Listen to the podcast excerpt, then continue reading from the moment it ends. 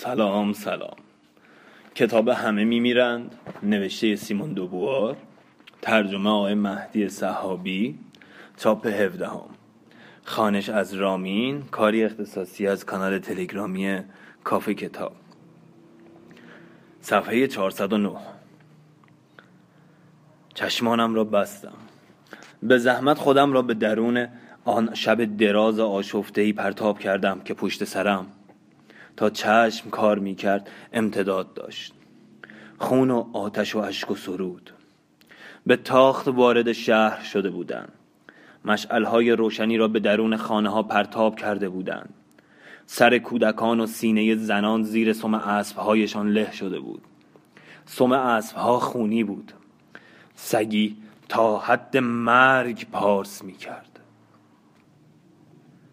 زنها را سر می برند سر بچه ها را به دیوار می کوبند و له می کنند سنگ فرش ها سرخ می شود و از آدم های زنده چیزی جز جنازه باقی نمی ماند اما چیزی که من می‌خواهم بدانم این است که روز 13 آوریل در خیابان ترانسنونن چه خبر بود؟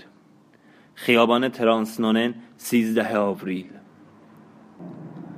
چرا فقط همین خاطره و نه خاطره دیگری؟ آیا خاطره سه ماه پیش زنده تر از خاطره چهارصد سال قبل است؟ گفتم ریختیم توی خیابان. می‌گفتند که خود تیر پیروزی شورش لیون را پشت تریبون اعلام کرده. این بود که سنگربندی کردیم و همه آواز میخواندیم. وسط میدان جمع شده بودند. در کوچه ها میدویدند و فریاد می‌زدند مرگ بر پسر شیطان. آواز میخواندند. آرمان گفت بعد صبح سربازها حمله کردند. سنگرها را جمع کردند.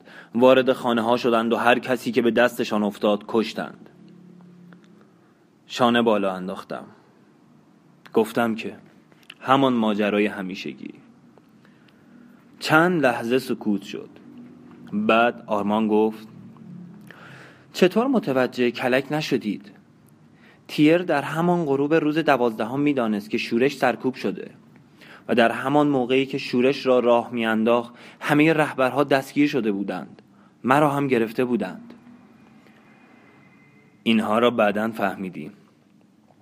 آخر شما تجربه دارید.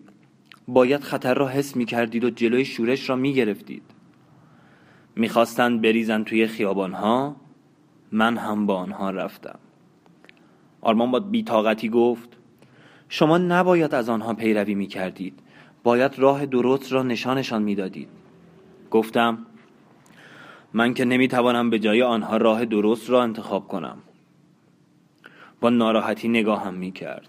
گفتم توانایی این را دارم که کاری را که ازم می‌خواهند انجام بدهم. اما چطور می‌توانم به جای آنها تصمیم بگیرم؟ از کجا بدانم چه چیز به نفع و چه چیز به ضررشان است؟ آنتونیا در 20 سالگی مرده بود. هنگام مرگ میخندید.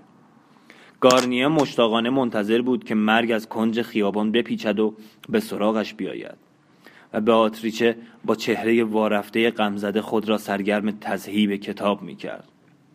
کارشان فقط به خودشان مربوط بود.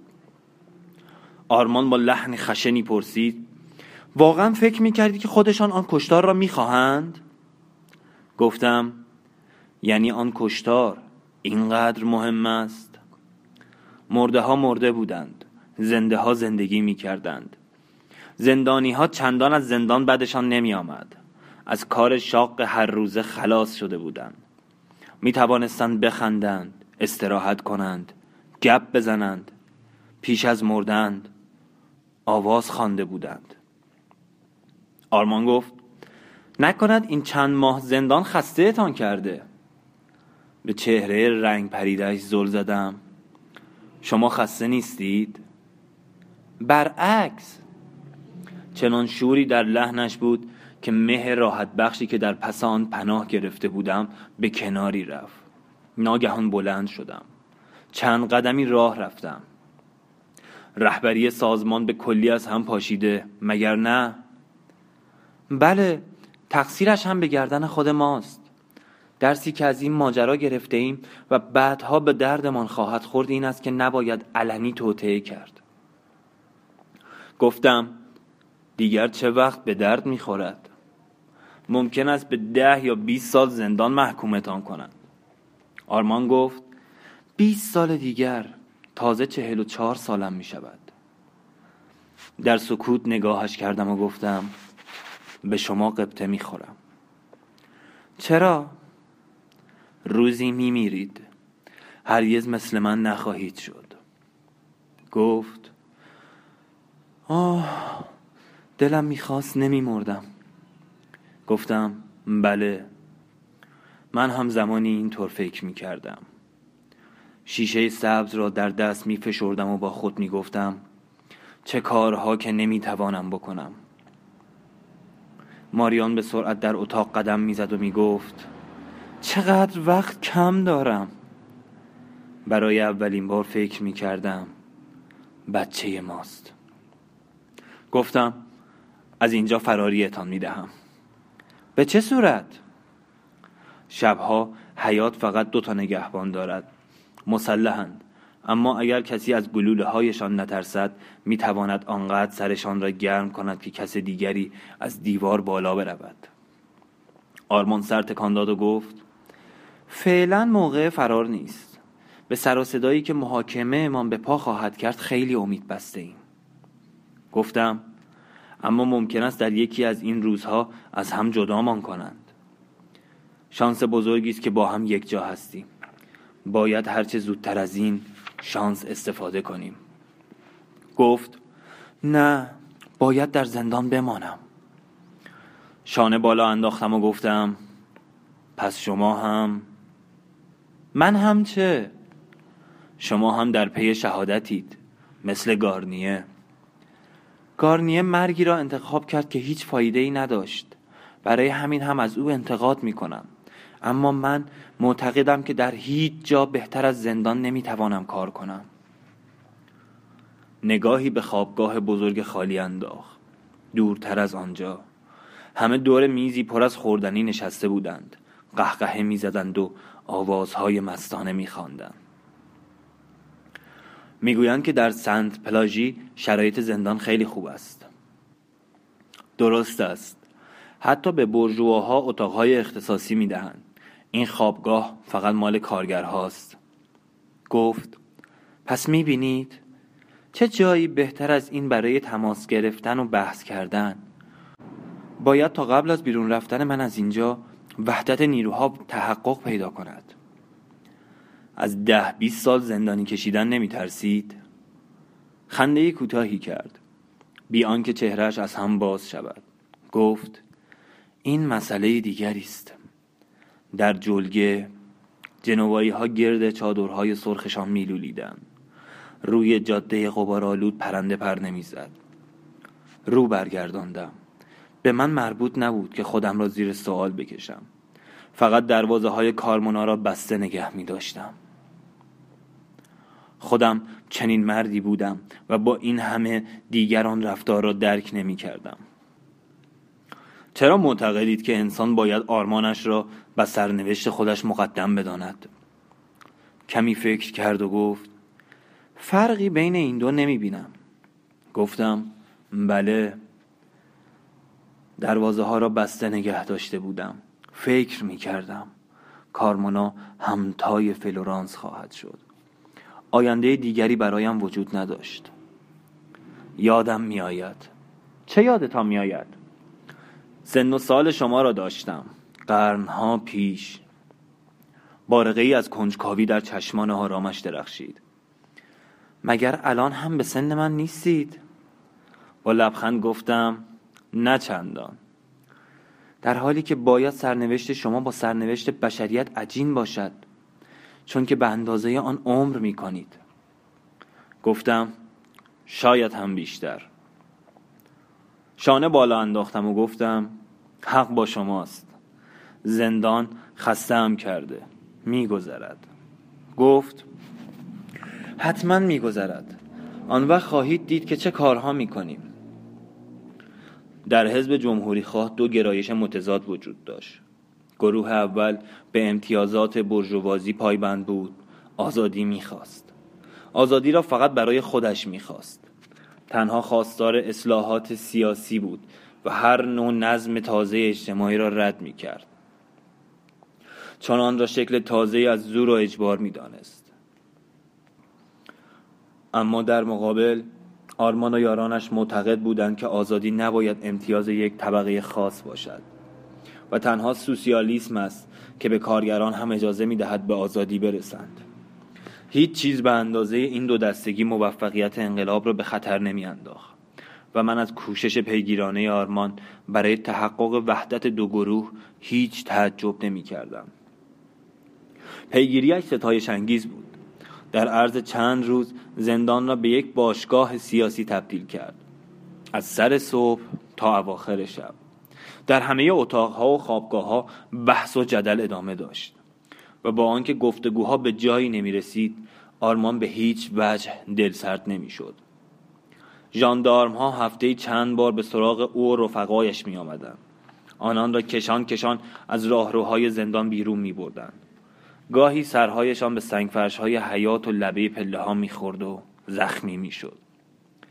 خوشحال و خندان از دادگاه بر می گشتند و گفتند حرف نزدیم اما یک روز هنگامی که از راه رسید چهرش همان حالت روزی را داشت که او را جلوی ساختمان ناسیونال دیده بودم.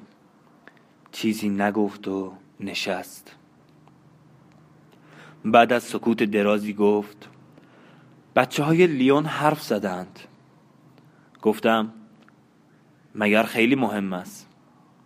دیگر سکوت ما هیچ اثری ندارد. سرش را میان دو دست گرفت. بعد که به من نگاه کرد چهرهش سخت شده بود اما صدایش میلرزید. گفت نباید خودمان را گول بزنیم. این محاکمه مدتها طول می کشد و آنطور که انتظار داشتیم اثر نخواهد گذاشت. گفتم پیشنهاد مرا به خاطر دارید؟ بله. بلند شد. بیتابانه قدم می‌زد. نمی‌خواهم تنها فرار کنم. نمی توانید همه با هم بروید. چرا؟ هنوز سه روز نگذشته بود که آرمان راه فرار خود و دوستانش از سنت پلاژی را پیدا کرد. روبروی در حیات زندان زیرزمینی وجود داشت. کارگرانی که در کار مرمت ساختمان زندان بودند با آرمان گفتند که آن زیرزمین به باغچه‌ای در آن نزدیکی راه دارد. تصمیم گرفتیم نقبی در دیوار زیرزمین بکنیم. نگهبانی جلوی در مستقر بود. ادهی از زندانیان برای جلب توجه او در حیات توپ بازی می کردند و بقیه به کندن نقب می پرداختند سر صدای عملیات مرمت ساختمان صدای تیشه های ما را می پوشند. در عرض شش روز نقب را کندیم و تنها لایه نازکی از خاک ما را از هوای آزاد جدا می کرد. اسپینل که از دستگیری های روز 13 آوریل جان سالم به در برده بود بنا بود شب هنگام با اسلحه به سراغمان بیاید و نردبانی بیاورد تا به وسیله آن از دیوار باغچه به آن طرف برویم به این ترتیب 24 زندانی آماده فرار بودم تا بعد به انگلیس بروم اما لازم بود یکی از ما دست از هر امیدی بشوید و هنگام فرار دیگران سر نگهبان را گرم کند. گفتم این با من. آرمان گفت نه پشک میاندازیم بیست سال زندان که برای من اهمیتی ندارد. مسئله این نیست. گفتم فهمیدم. فکر می کنید که بیشتر از هر کس دیگری به دردتان می خورم. اما اشتباه می کنید. خیلی به ما خدمت کرده اید اما معلوم نیست که بعد هم بتوانم. بگذارید اینجا بمانم. خیلی راحتم. در اتاق روبروی هم نشسته بودیم و با چنان توجهی نگاه هم می کرد که در آن چهار سال از او ندیده بودم.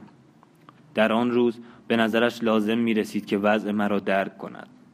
گفت چرا انقدر تنبل شده اید؟ به خنده افتادم. گفتم کم کم اینطور شدم ششصد سال. هیچ میدانی ششصد سال چند روز می شود؟ آرمان نمی خندید اگر من بودم بعد از 600 سال باز هم مبارزه می کردم فکر می کنید کاری که الان باید در زندگی کرد کمتر از گذشته است؟ مگر در زندگی کاری هم می شود کرد؟ این بار خندید و گفت فکر می کنم گفتم اصلا برای چه اینقدر خواهان آزادی هستید؟ با هیجان گفت دوست دارم درخشش خورشید را ببینم. رودخانه ها و دریا را دوست دارم. شما قبول می کنید که این نیروی عظیمی که در بشر است سرکوب بشود؟ مگر با این نیرو چه می خواهد بکند؟ مهم نیست. هر کار دلش خواست می کند باید قبل از هر چیز این نیرو را آزاد کرد. صورتش را به من نزدیک کرد و گفت انسان ها می خواهند آزاد باشند. صدایشان را نمی شنوید صدای او را می شنیدم انسان باش. همان شور و ایمان در چشمان هر دویشان دیده می شد دست روی بازوی آرمان گذاشتم و گفتم امشب صدایتان را می شنبم و برای همین است که می‌گویم پیشنهاد مرا قبول کنید. شاید این شب آخر باشد. هر شبی می‌تواند آخرین شب باشد. امشب دلم می‌خواهد به شما کمک کنم اما شاید فردا دیگر کاری از دستم بر نیاید. نگاه جرفی به من انداخت و چهرش در هم رفت. پنداری ناگهان چیزی را کشف کرده بود که تصورش را هم نمی کرد چیزی که کمی می ترساندش گفت قبول. به پشت خوابیده بودم. روی گل یخ زده. روی کف چوبی اتاق. روی ساحل نقره خوابیده بودم و سقف سنگی را نگاه می کردم دیوارهای خاکستری افق را در پیرامونم حس می کردم در پیرامونم دریا و جلگه و دیوارهای خاکستری را حس می کردم سالها گذشته بود. بعد از قرنها سالهایی به درازی یک قرن و به کوتاهی یک ساعت گذشته بود. به سقف خیره شده بودم و صدا می زدم. ماریان. گفته بود فراموشم می‌کنی علا رقم قرنها و ساعتها می‌خواستم او را زنده نگه دارم. به سقف زول می‌زدم و گاهی تصویرش در ته چشمانم پیدا می‌شد همان تصویر همیشگی. پیراهن آبی شانه های برهنه. آن تصویر قلمی که به خودش شباهت نداشت. باز کوشش می‌کردم. حالتی یک آن به سراغم آمد. شاید لبخندی بود اما به همان زودی محو شد. چه فایده ای داشت؟ او که در جرفای آن دهلیز یخزده در درون قلب من مومیایی شده بود. به همان اندازه مرده بود که در درون گور خودش. چشمانم را بستم. اما دیگر در خواب هم نمی توانستم آزاد شوم. مهها شبهها ماجراها و دگردیسی ها هنوز آن بوی نای کهنگی را با خود داشت. بوی آب دهانم بوی پندارهایم. پشت سرم در صدایی کرد. دستی به شانم خورد و صدایی از بسیار دور به گوشم رسید. فکر کردم بالاخره باید اتفاق میافتاد. شانه برهنم را گرفته بودند و می‌گفتند با ما بیایید. و سایه نخل محو شد. بعد از پنجاه سال یا یک روز یا یک ساعت بالاخره اتفاق می افتاد کالسکیا آماده است آقا. باید چشمانم را باز می کردم چند نفر دوروبرم ایستاده بودند و می گفتند که آزادم. دنبالشان از راهروها گذشتم. هرچه را که می‌گفتن انجام دادم. کاغذهایی را امضا کردم. بسته ای را که با حالتی آمرانه به دستم می‌دادند گرفتم. بعد مرا از دری بیرون کردند و در پشت سرم بسته شد. باران ریزی میبارید. دریا فرو نشسته بود. تا چشم کار می‌کرد. در پیرامون جزیره چیزی جز شن خاکستری دیده نمی‌شد. آزاد بودم. قدمی و بعد قدم دیگری برداشتم. کجا بروم؟ در چمنزار ساقه های بوریا صدای گنگی می کردند و شیرهشان بیرون می‌زد و من قدم به قدم به سوی افقی پیش می رفتم که با هر قدمم پس می رفت با چشمان خیره به افق روی صد پا گذاشتم و او را دیدم که در چند متری هم ایستاده بود. دستش را به طرفم دراز کرده بود و میخندید. دیگر جوان نبود. شانه های پهن و ریش جوگندمی داشت و همسال من جلوه می کرد گفت آمدم تا شما را ببرم. دست های سفت و گرمش دست هایم را می فشرد در آن سوی رودخانه آتشی می سوخت آتشی در چشمان ماریان زبانه می کشید آرمان بازویم را گرفته بود. حرف می‌زد. و صدایش آتشی بود. دنبالش می‌رفتم. قدمی و بعد قدم دیگری بر می داشتم و فکر می کردم پس دوباره شروع می شود دوباره ادامه می آبد روز به روز شروع می شود و همیشه همیشه ادامه دارد. سراسر راه را دنبالش رفتم. همیشه راهی در کار بود. راهی که به هیچ جا نمی رفت بعد سوار دلیجان شدیم. آرمان همچنان حرف می‌زد. ده سال گذشته بود. بخش عمده از زندگی او گذشته بود. سرگذشتش را تعریف می کرد و من گوش می دادم کلمات هنوز معنایی داشت. همان معنا و همان کلمات همیشگی. ها می برف می بارید زمستان بود. چهار فصل هفت رنگ. هوای بسته بوی چرم کهنه می‌داد. حتی بوها را به خاطر می آوردم کسانی پیاده و کسان دیگری سوار می شدن. مدت ها می شد که آن همه چهره ندیده بودم. آن همه بینی و دهان و چشم. آرمان حرف می‌زد. از انگلیس عفو عمومی بازگشت به فرانسه و کوششهایش برای عفو من تعریف می کرد و از خوشحالیش هنگامی که سرانجام با عفو موافقت شده بود. گفت مدتها امیدم این بود که فرار کنید. برای شما کار مشکلی نبود. گفتم به فکرش نیفتادم. آها نگاه هم کرد و بعد رو برگردان بی آنکه سوالی کند گفتن را از سر گرفت. در آپارتمان کوچکی در پاریس با اسپینل و زنی زندگی می کرد که در انگلیس با او آشنا شده بود. انتظار داشتند که بروم و با آنان زندگی کنم. به نشانه موافقت سر تکان دادم و پرسیدم با او ازدواج کرده اید؟ با حالتی گذرا گفت نه فقط با هم دوستیم. بعد از یک شب وارد پاریس شدیم. صبح بود. خیابانها پوشیده از برف بود. این منظره هم به نظرم آشنا می آمد ماریان برف را دوست داشت. ناگهان به نظرم آمد که از آن ته دهلیز به من نزدیکتر و در عین حال دورتر و فراموش شده تر است. در آن صبح زمستانی جایی برای او وجود داشت و آنجا خالی بود. از پلکانی بالا رفتیم. در آن ده سال در آن پنج قرن هیچ چیز عوض نشده بود. هنوز سقفی بالای سرشان وجود داشت و دور برشان پر از تخت و میز و صندلی بود. سبز بادامی یا سبز زیسفون دیوارهای کاغذ پوش. میان آن دیوارها تا مرگ نیامده زندگی می‌کردند. سرگرم رویاهای انسانی خود بودند.